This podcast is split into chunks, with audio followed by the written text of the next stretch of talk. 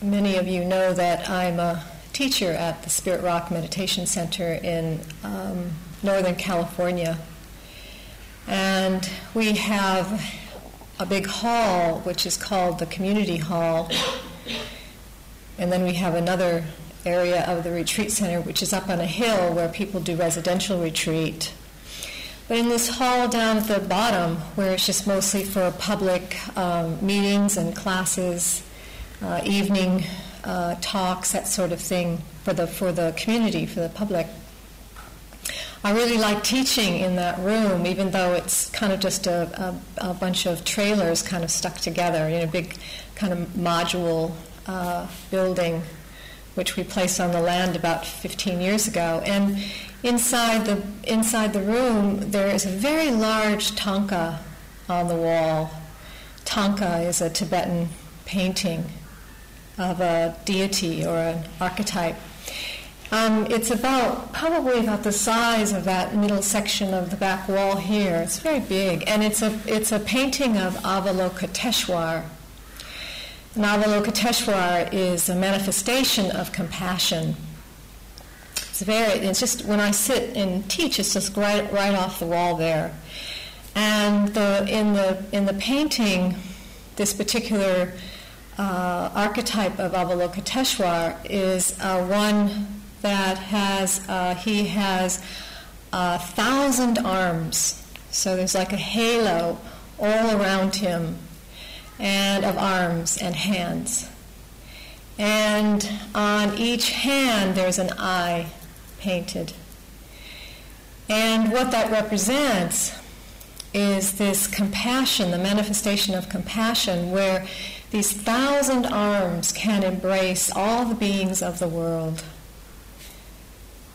All these arms to hold all the suffering beings of the world. And all the eyes that are painted on the hands are to see, to stay awake, to stay awake to the pain and the suffering of all the beings in the world. And it's such a beautiful manifestation, it's a beautiful expression for me when I see that you know, just this possibility, an archetype or deity is really a manifestation of our own heart, of our own uh, mind, our Buddha mind. And this, this expression of compassion that each one of us has the capacity to know within ourselves is very powerful in this, in this great, immense capacity to hold and, and touch and care for all the beings in this world. It's just like this um, saying from uh, Ryokan, the 18th century Japanese Zen master and poet, when he says, Oh, that my priest's robe were wide enough to gather up all the suffering people in this floating world. Oh, that my priest's robes were wide enough. No. And I think when we hear that, you know, something is touched, something that we know is true and possible for us, you know, and this, in some ways, this longing or perhaps this urge that maybe some of you felt today when you were exploring the love of the practice. You know, where the, with the love, how, that, how you experience the love of the practice, and that uh, movement of the heart to connect with truth, to connect with the way things really are, to come in connection with reality as it is. And today we're exploring some of the, the conflict with that and what gets in the way. This, these fixations, these uh, fixed ideas and views we have about ourselves and others and the way things are and and this this view or as someone was was pointing out this filter that kind of clouds the eyes or you can't see clearly what's true what's really there. We start to recognize that to acknowledge that and feel that and and and begin to know that and and feel the pain of it. Feel the unsatisfactoriness of that. But yet that love, that, that motivation, that interest to, to cut through or to break through, sometimes we say to pull back the veil, the veil of illusion, that veil that, that, that filters, that interferes with really being able to see reality. And we might even be thinking, well, reality, what's, what is reality? You know, we talk about reality with a capital R, or we talk about to see things as things really are, you know, which is the translation for the word vipassana, you know, insight, insight to see things clearly, to see things the way they, they are. And, you know, it's, it's almost like, what, what is that? what could that possibly really mean? You know, and yet we have moments where we begin to have some clarity or some insight into some intimation, some revelation of what that is. It may be a moment when we really are standing on the earth and we're breathing and we hear the sounds. We feel the air on our skin. We, we feel that we're here in our bodies and, and connected to the earth. You know, just a moment like that. And there's something that feels real. You know, like we're here. We say we're here. It's real. This is true in this moment. And even though we may not be able to understand in kind of a, a, a broad way or big way what, what is truth, what is reality, you know, these big words, you know, that they're so big we have to capitalize them, you know, and, and the mind, our mind, our small mind can't really wrap itself around that. Know, the, the, what we usually use is in the intellect the, the thinking mind, the intellectual mind, it can't, you know, it just gets like, can't go anywhere. Can't, can't turn towards these kinds of concepts, these kinds of ideas. And so if we think that's the only mechanism that we have to understand, we might just give up. We might just say, well, that's just too esoteric, or, you know, that's just too much, I'll never understand that. And, you know, we might just accept our limitation.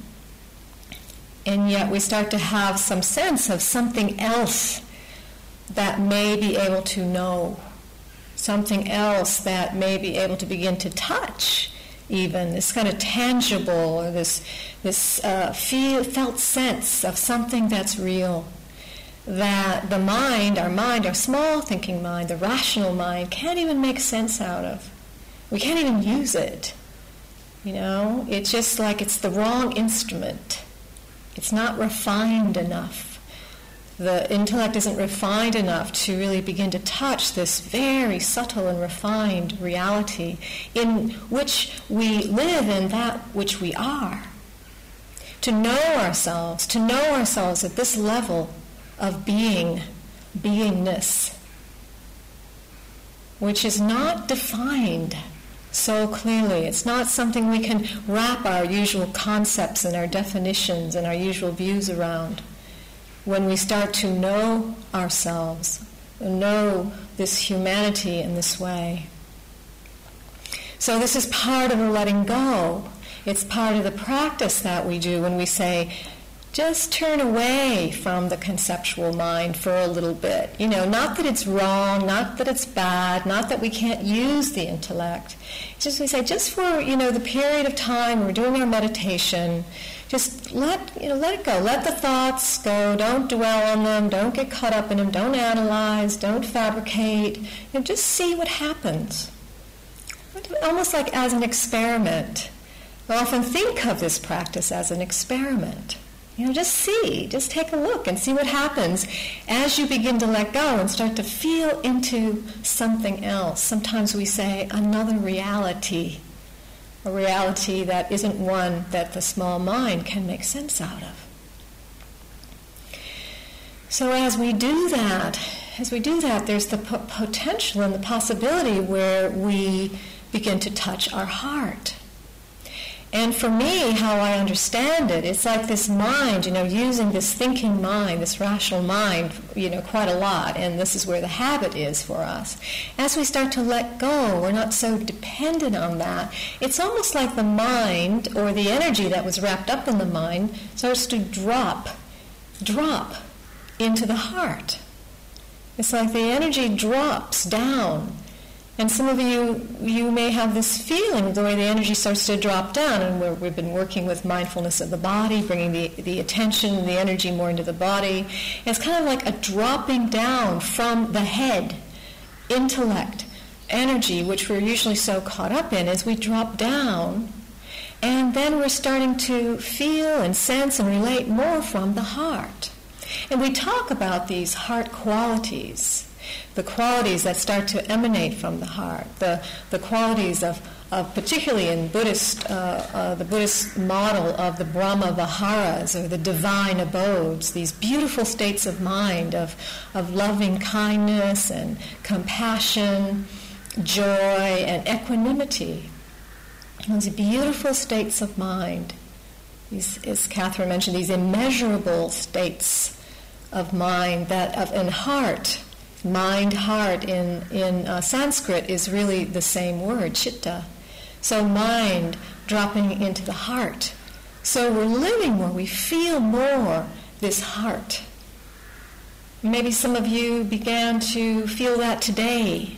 You know in the inquiry we're talking about the love the love of the practice you know, some of you expressed that. Some of you talked about sort of the warmth, again, the heat, you know, more heat coming up, you know, as we, we start to touch into these more expanded or, or whole kinds of states within ourselves.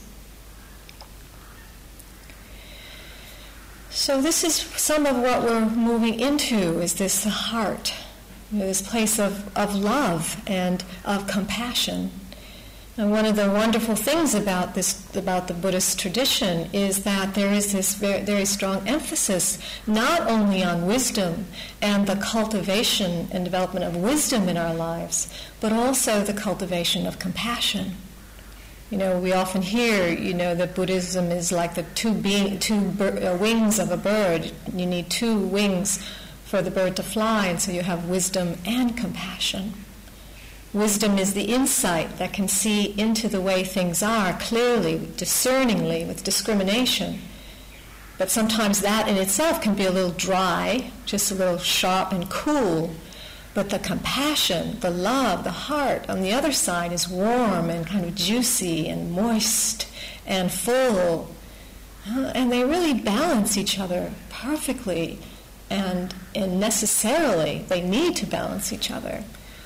So we don't get too much caught either in the compassion or the wisdom, but both need to arise together and to express themselves together. Wisdom in the compassion and compassion in the wisdom. So we really see things clearly as we move into the world, as we, we live in the world. Because as I said the other night, we are householders I think everyone in here has chosen the path of the householder or the layperson to be in the world rather than to renounce the world. And so there's some more expectation for us and how we're actually going to apply the wisdom of our insights into our life, living a conscious and wise life.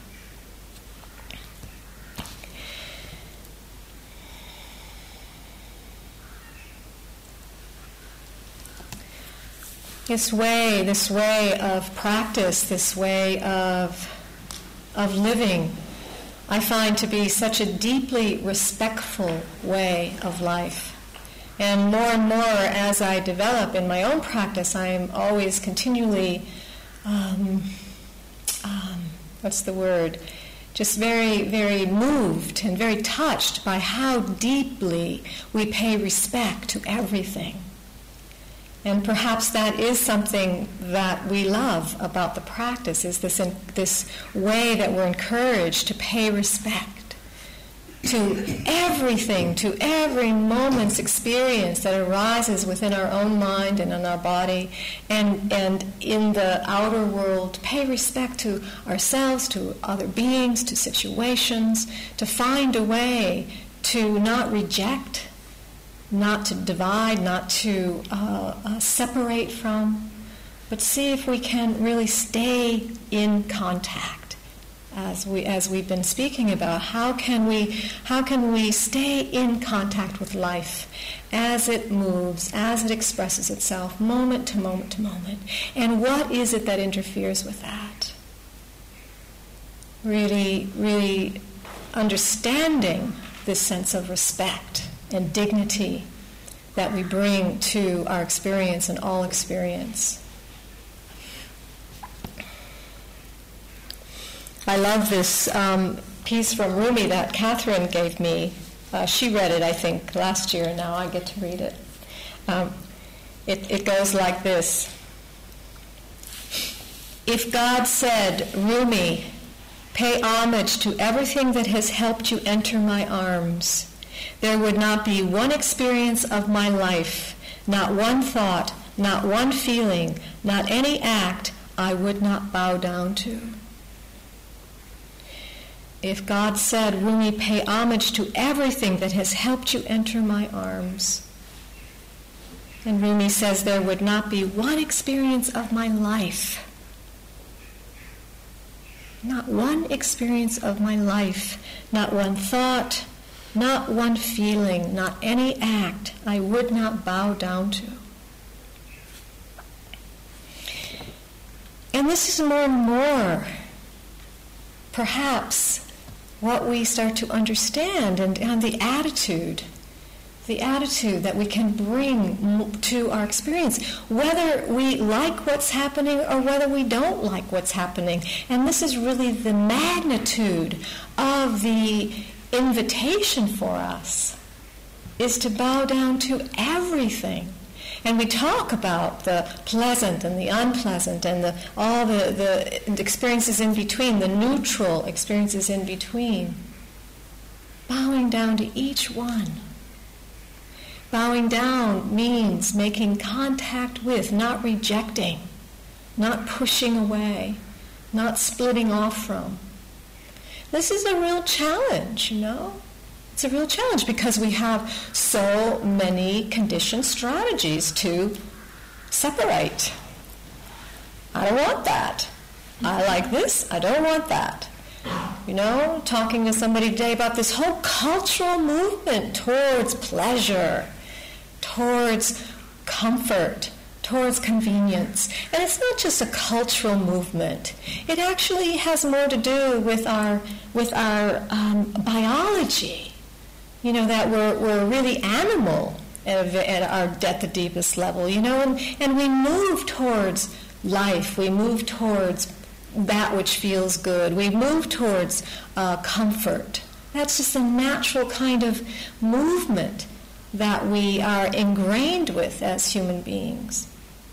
But yet, when we start to use that as a strategy and we get fixed in that, what we're doing is we're just shutting out so much of life as it as it manifests. The the, the, the, the whole the whole 10,000 sorrows. We have that phrase the 10,000 joys and the 10,000 sorrows and we can start to feel that, and we feel when we split or we separate, we reject how we feel that, that unsatisfactoriness because we actually have to almost fragment ourselves. We have to, we're rejecting a part of ourselves, the self that doesn't like that. We don't like that, we don't want it, it doesn't feel good, it's just, it's not the way, way we want things to go. It's, you know, it's not what I had in mind, it's not my plan you know, I want it to be otherwise. And then we can get very indignant and very self righteous and angry and controlling and demanding. But we know that that doesn't get us anywhere. It doesn't help. We see how it just it just reinforces more of our own pain and suffering. I mean, we're just doing it to ourselves. No one else is doing it to us. It's not happening from the outside. It's just our own mind. We're just giving our, give, making it difficult within our own mind. So finally, we, you know, we start to see this.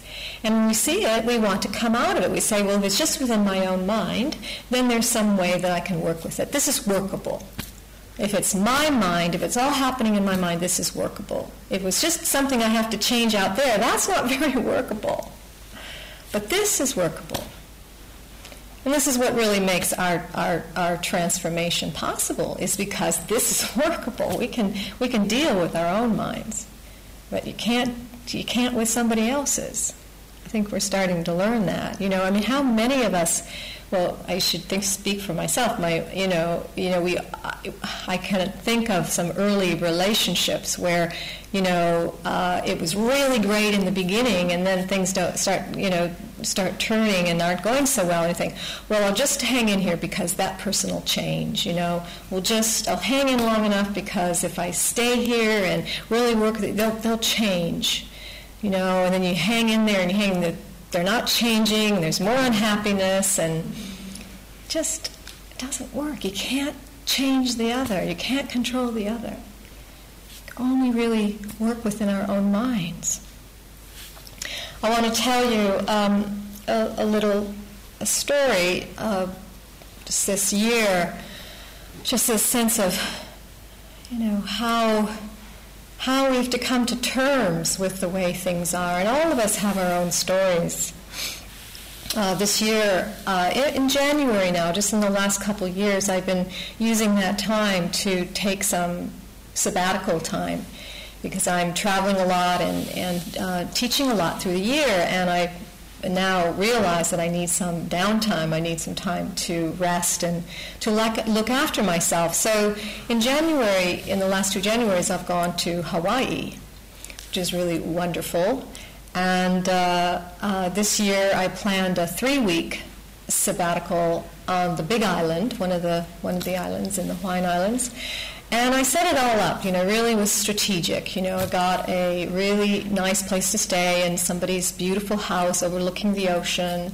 Uh, was private, a private room. Could get a car, and I had a friend who was living nearby, and um, I didn't know the people who owned this house, but what I understood that it was all going to be very, um, very suitable for my retreat. I was going to do sort of a semi-retreat, take time, do study, reflection, uh, meditation, some writing, some swimming. Um, you know, really make it a really nourishing time for me. And so, and this is a precious time because I don't have so much time in the year.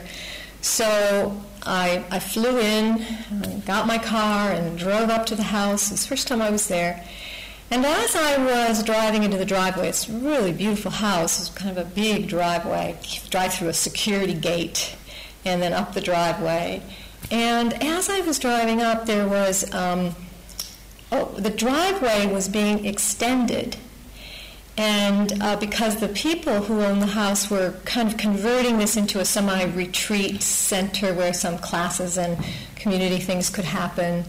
And um, there were two large steamrollers with uh, uh, putting in a tar road right next to where my room was going to be.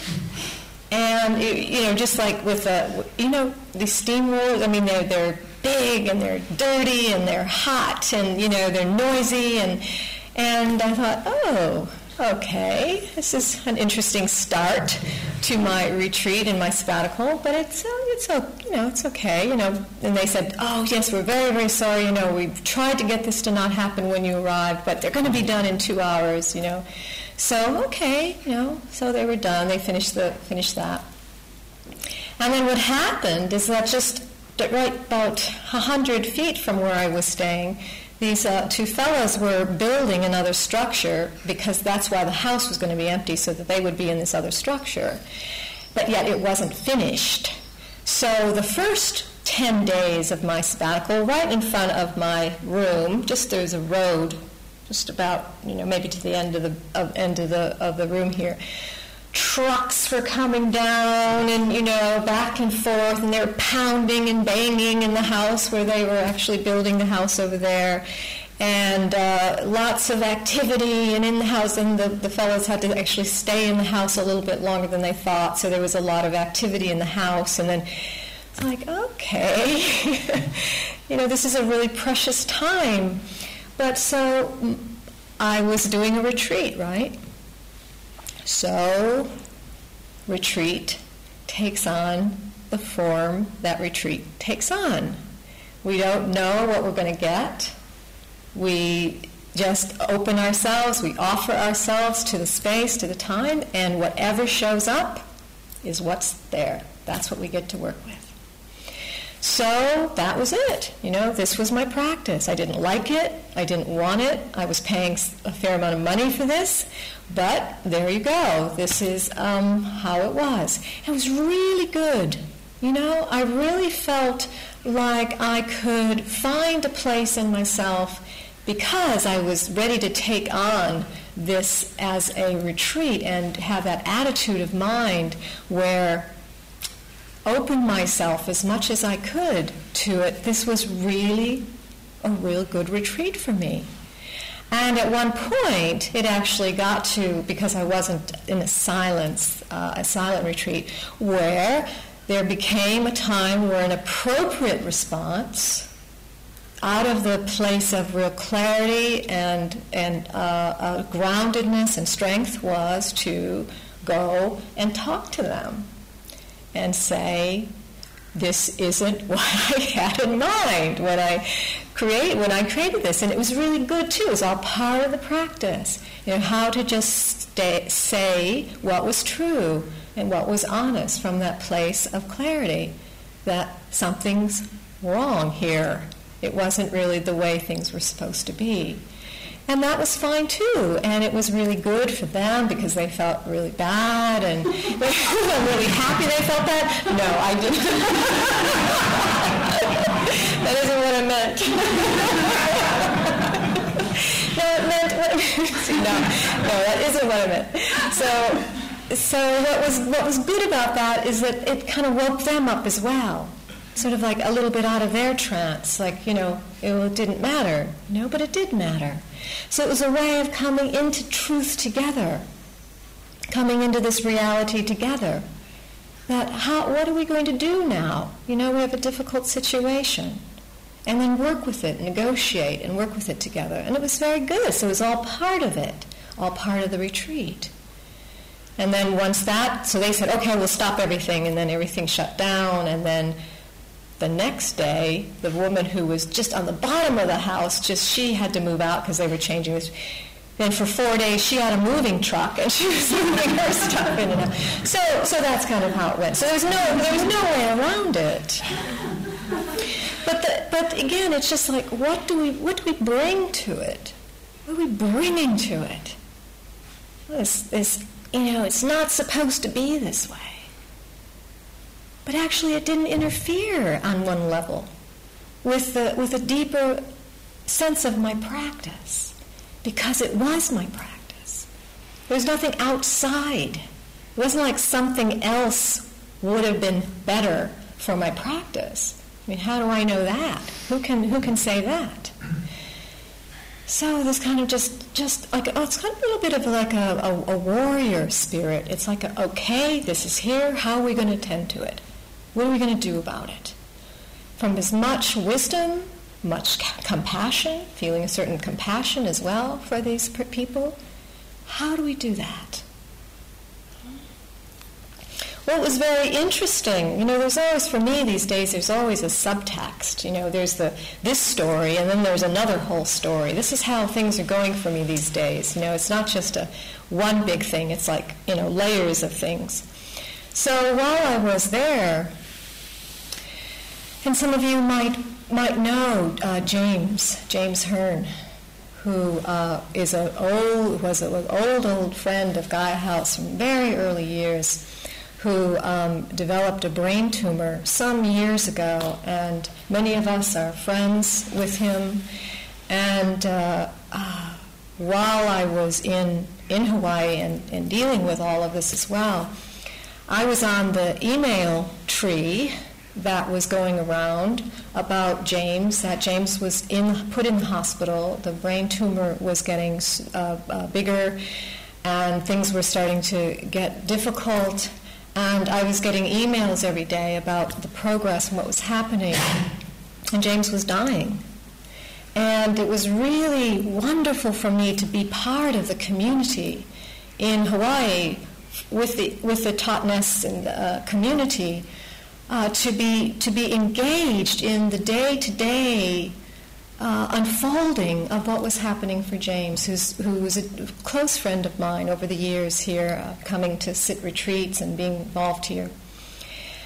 And the wonderful compassion and love and care and consideration that was going out to help James, to support James, and to be with James while he was dying. We didn't know exactly that he was dying at the time, but it got clearer and clearer and clearer that this was coming to the end of James's life.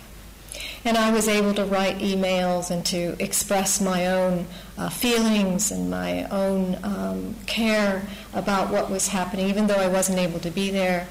And it was just this really amazing feeling of being part of this large community, this inner kind of global community in a way, to be on the other side of the earth and yet be so connected and so involved in James's dying process. Felt very, very, very there with him. And I was able to send emails asking people to give James messages for me, and so that we were able to communicate in that way. It's so beautiful. And so there's this whole levels, multi levels of, of different realities in a way that we're tending to, that we're, we're involved in, that we're, we're um, touched by and moved by. And when I was there, one of the um, one of the emails that, that came through, people were sending different some poetry and and different um, expressions of their own feelings and what was happening for them as, as, as James died, and he died actually while while I was there. Um, this is somebody sent this email, this uh, poem. Uh, the last entry from Raymond Carver's book that he wrote while that while Raymond was dying of cancer. And Raymond Carver is a 21st century famous writer and poet. And this was his last entry. And did you get what you wanted from this life, even so? I did. And what did you want? To call myself beloved, so feel myself beloved on the earth. Did you get what you wanted from this life? Even so, I did. And what did you want? To call myself beloved. So feel myself beloved on the earth. Just that. So simple. And I love that to feel myself beloved on the earth, here, in the life, in this life, that that would be the most important thing.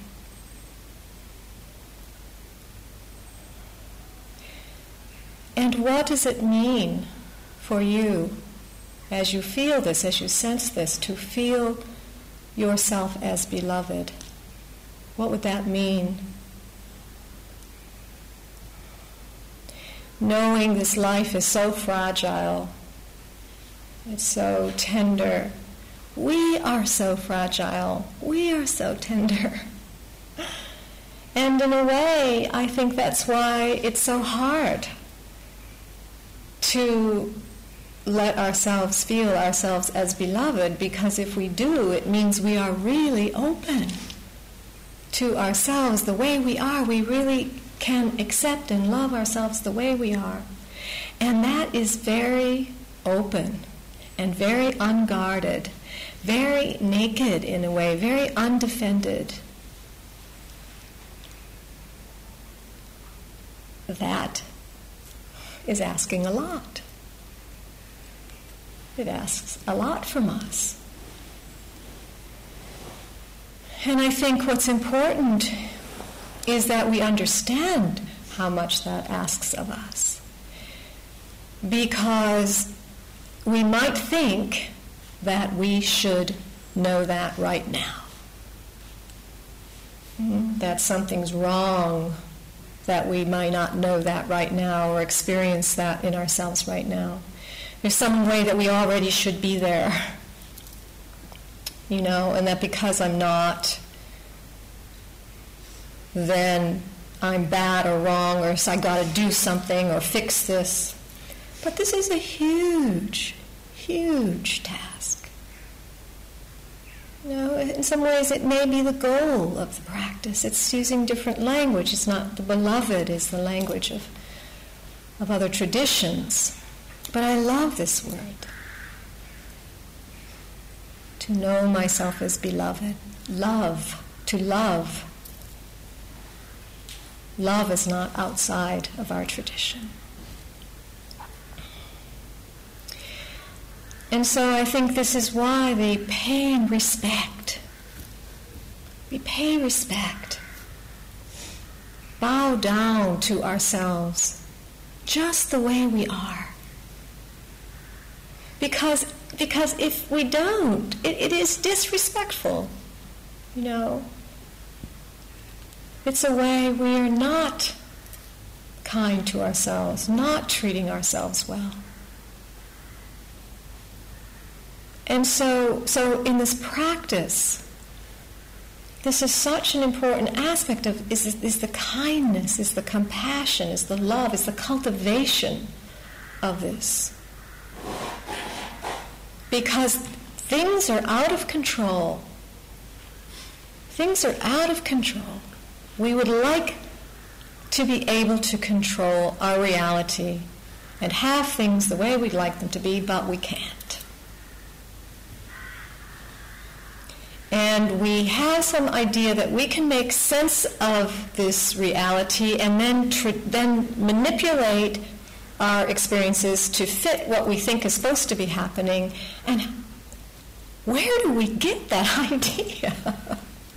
I mean, when we really think about it, when we really consider it, how can I know what's best for me or for another person or for this world, for this earth, for this what's going on? How can I know when we really open it up?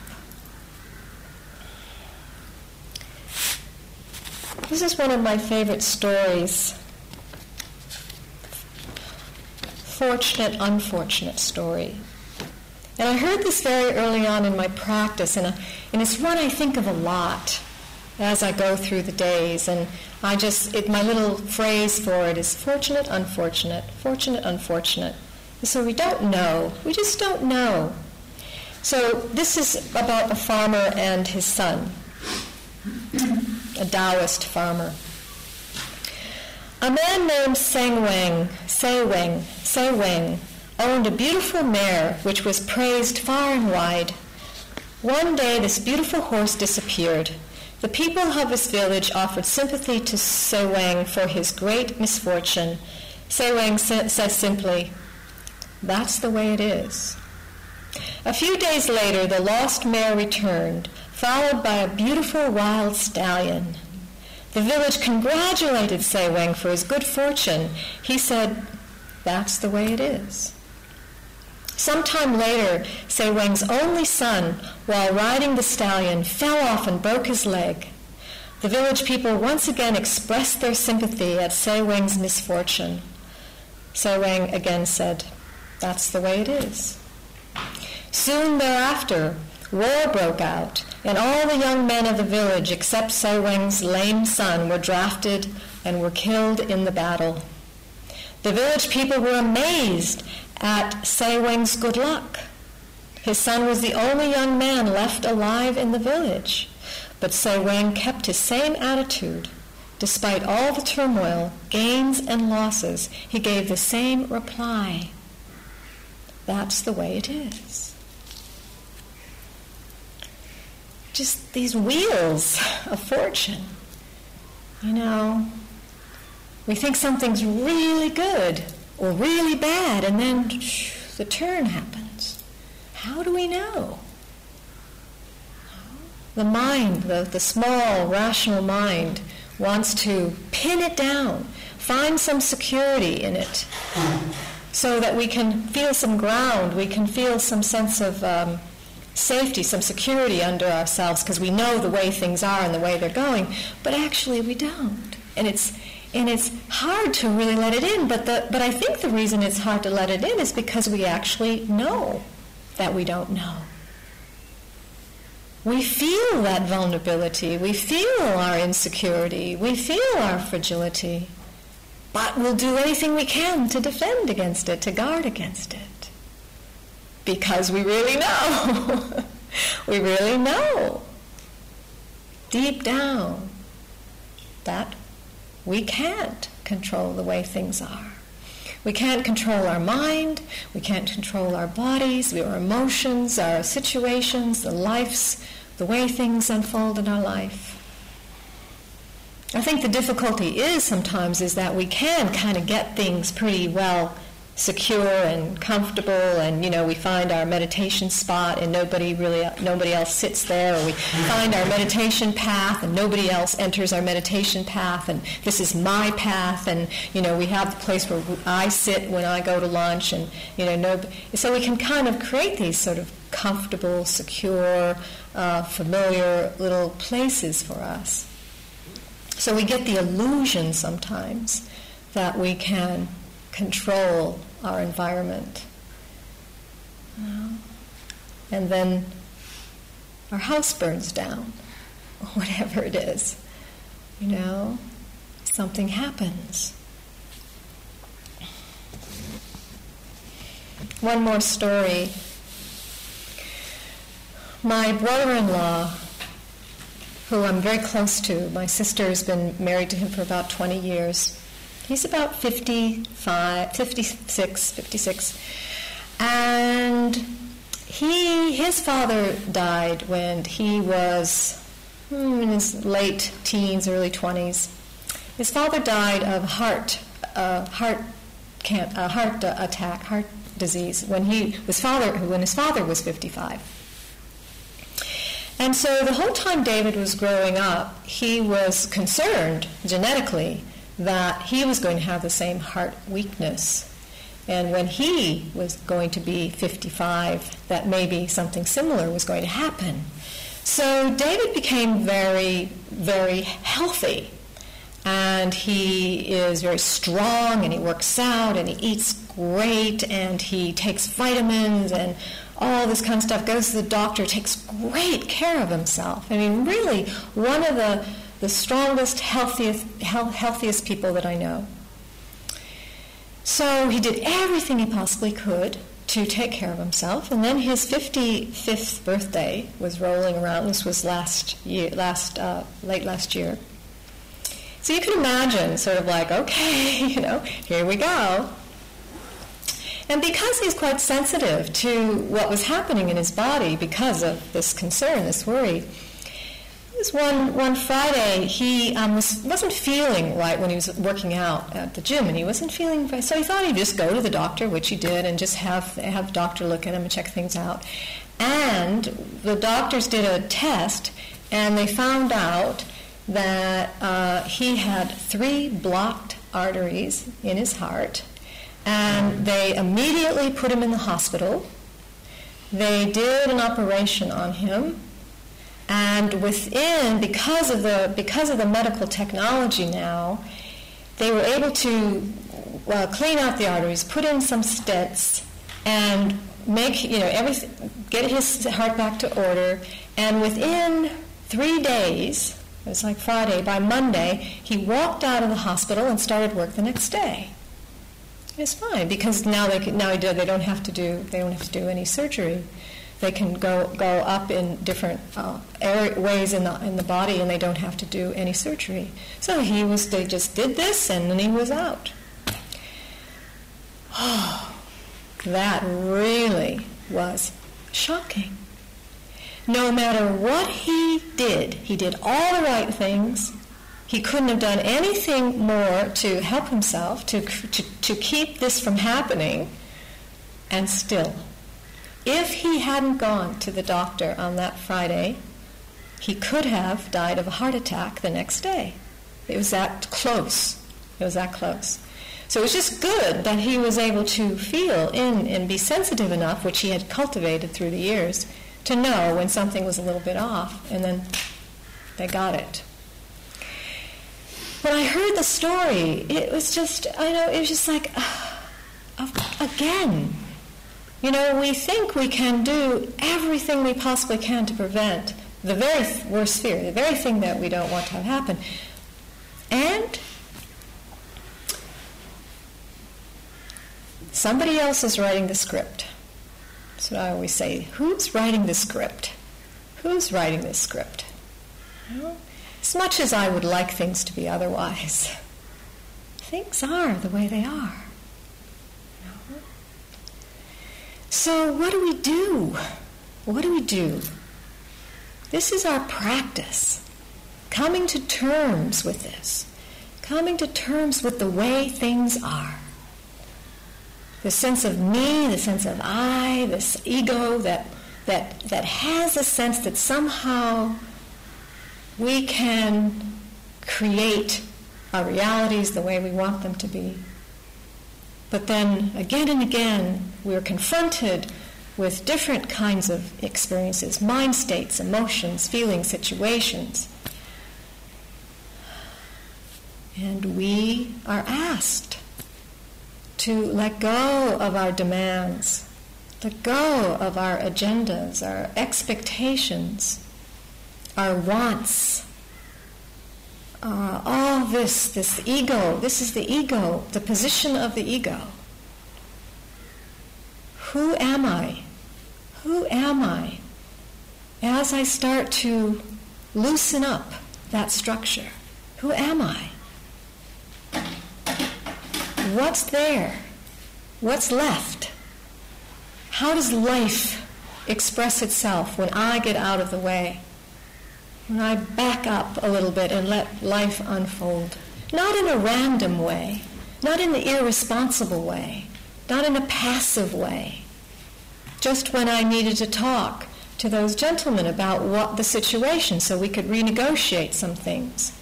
We're not passive, but by being so here, so present, and connected to reality, then there's the possibility for some response. As, we, as Catherine was speaking, this appropriate response, the appropriate response in this moment, and then this moment, and this moment. And who am I? Who is the one who is responding from this place of wisdom and compassion? Who's that one? Can I, can I know that one? I think this is what we're, what we're exploring here. So who, who am I as I start to loosen up these old conditioned patterns, these old habitual responses, or we call them reactions, these old, old ways that we get caught in reactivity. Who, who am I then?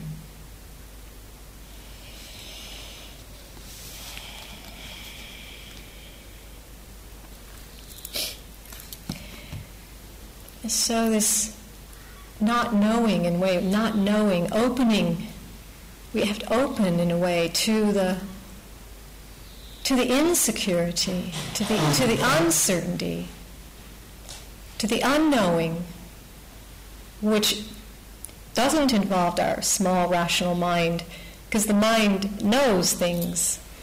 So moving more into this unknowing, and then this trust, a kind of trust that that, that gets cultivated as we as we feel into this and, and, and trust into this unknowing, which really is the doorway into the mystery. The mystery, we talk about the mystery, that, that which we don't know, the, the unfamiliar. It takes a great deal of trust.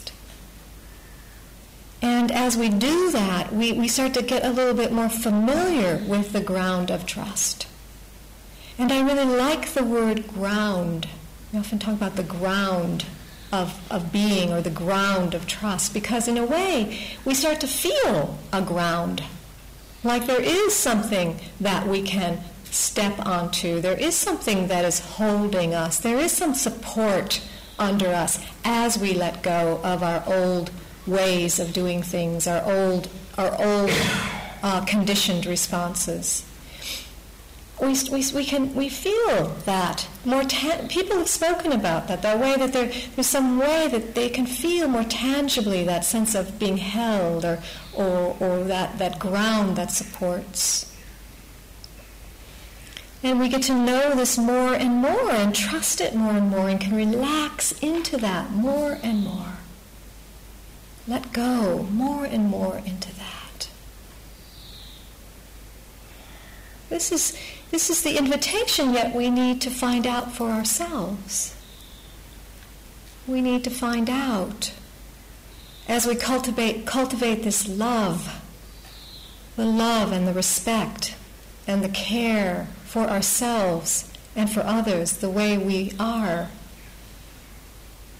And this love, and this love is an open kind of allowing, more trusting way of being. So we have to be very gentle with ourselves, very, um, can't force this or push this or have strong expectations for this because we're asking a lot. And I know for myself, I never realized how much I was asking of myself. I always thought I should be able to open my heart right now. What's wrong with me that my heart isn't more open right now? And as I've become uh, older and, and more, um, I would say, more mature in my practice, I hope, um, I just understand the size of the cloth in a way the size of the cloth. This is really big. And so, this encouragement for this deep respect, and care, and, and, and gentleness that we really need in this practice. And I'll end with, with just one more one more Hawaii Hawaii story because I, I love this story and, and I I may have told it last year because um, it happened a year and a half ago when I was in Hawaii, and um, you know this kind of opening to the to the mystery and the in the, the unknowing. Um, I was I was spending a week with a friend who invited me uh, at this at this resort in Hawaii this time, and um, really wonderful place for a week, and um, it was just before about a few months before one of my big, bigger birthdays. And uh, I won't say which one right now. and um, and so this was kind of a birthday mm, few months. When i celebrate a birthday i celebrate a birthday for a month or two. It's not just a day and so this was kind of a birthday celebration to myself. So this last um, day before we were going to leave, and my friend who I was with, this girl, girlfriend, she really liked uh, swimming at, tw- at twilight in the ocean, and the ocean was wonderfully warm. So we were going swimming at about 5 o'clock, just before dinner. And so we went out. We, there weren't many people in this little cove in the ocean where this resort, resort was. And so we went out, so we were just paddling around a little bit. And then we we see this helicopter that's, that's flying up above, and the, the, the doors open to the helicopter, and then the, somebody opened up the sack, and all of a sudden these things started falling out of the sky, and and we didn't know what, what was coming down. It was kind of coming down right on us. And And as they started coming down further and further and touching the water, we saw that there were roses and orchids falling out of the sky. and the water all around us filled with rose petals and orchids. And, and we're just kind of, you know, swimming for the Well, this is very interesting. you know, why is it that, you know, tonight right as we're swimming, somebody drops bags of roses and or- orchids all over us. And it was very mysterious and very amazing to be swimming in warm Hawaiian ocean water and roses and orchids. And it was really just so, so mysterious. You know, just like, can you plan something like that? Well, I suppose you could, but we didn't. And then, you know, we became very curious how something like this could happen. And so um, when we were at dinner, we were asking around, like, do you know why this helicopter came and dumped all these flowers? You know, and then we found out that halfway down the beach, um, pretty far down, there was a gathering of some people uh, celebrating a woman's 60th birthday, and they had hired this helicopter to dump the, the roses and the orchids for her.